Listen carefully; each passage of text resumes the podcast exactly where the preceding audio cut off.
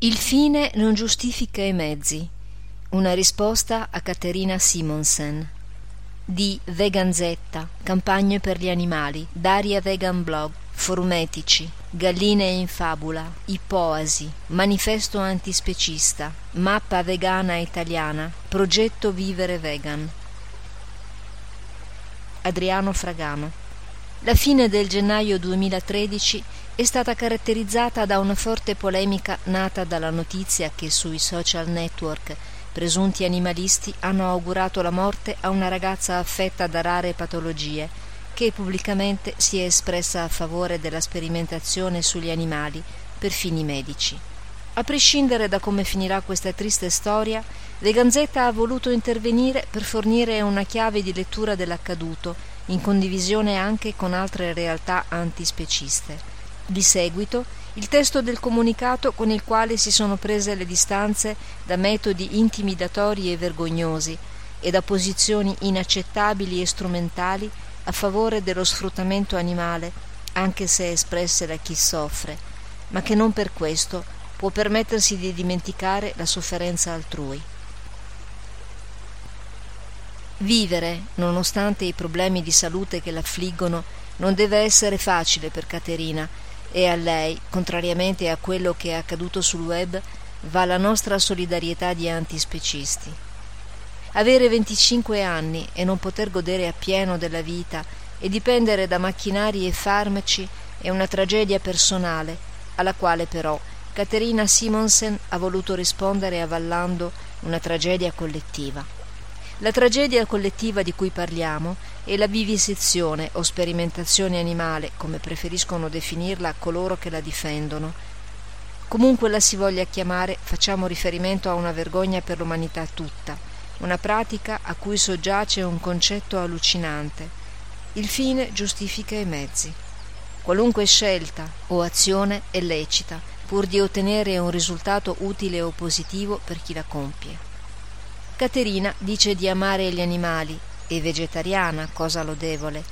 Si fa fotografare abbracciata al suo compagno canino, studia per diventare una veterinaria, insomma, la si potrebbe definire una persona a cui stanno a cuore gli animali.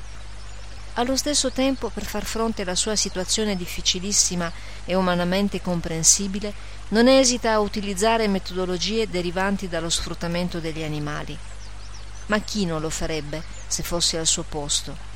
Ben pochi avrebbero il coraggio di spingere la propria coerenza personale sino a tali limiti.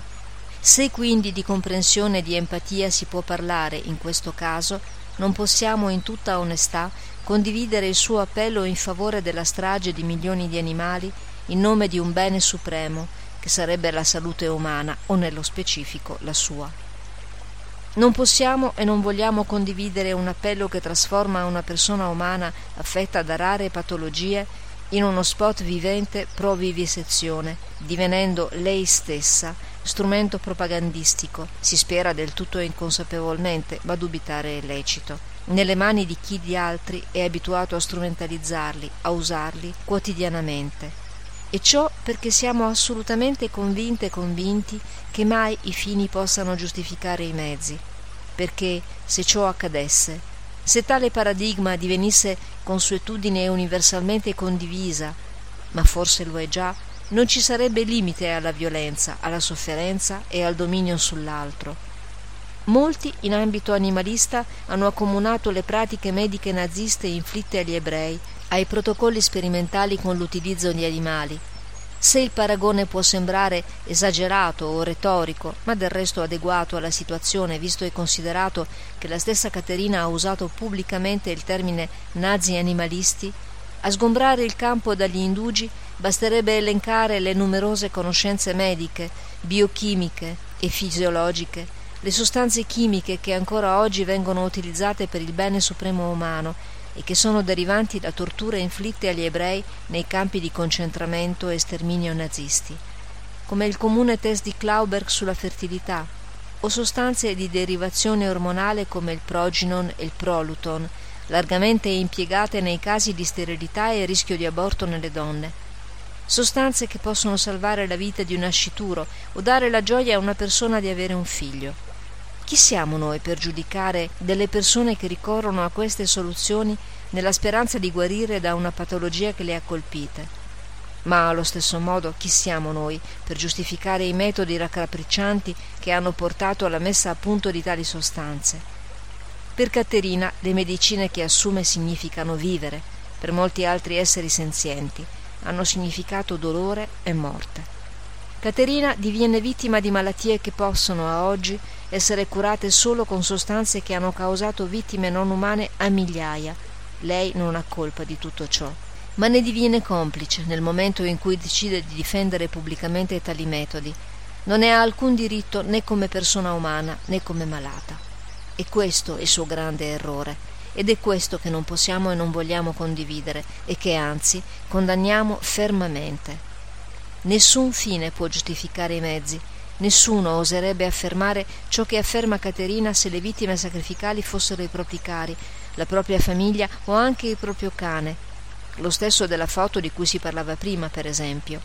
Questo perché saremo colpiti nei nostri sentimenti, nei nostri affetti più profondi.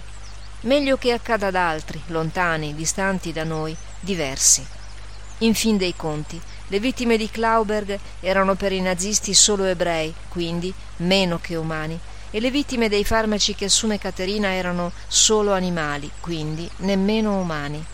Di sicuro molte persone si sentono più sicure perché protette da eserciti e da servizi segreti pronti a tutto, pur di difendere un determinato modello di vita, anche a costo di torturare umani, di imprigionarli, di ucciderli, di rinchiuderli ed espellerli come si fa con oggetti non desiderati.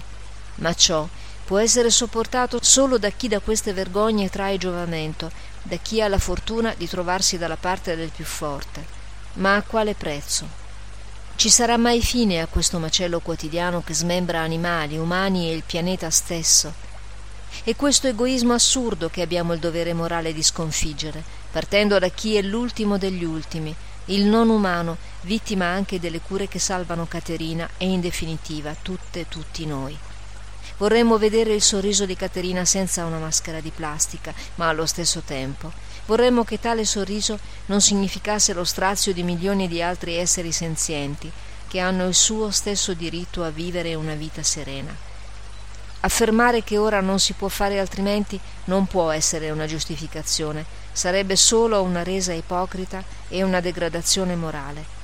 Una scienza priva di un'adeguata riflessione etica è solo un'aberrazione della nostra propensione alla conoscenza e può solo generare mostruosità, ingiustizie e dolore. La fine della sperimentazione sugli animali non è una questione legata al superamento di necessità contingenti, ma è meramente una questione di volontà. Per quanto esposto, ci dissociamo da chi augura la morte a Caterina Simonsen, ma anche dalla sua presa di posizione a favore della tortura animale. Saluti antispecisti.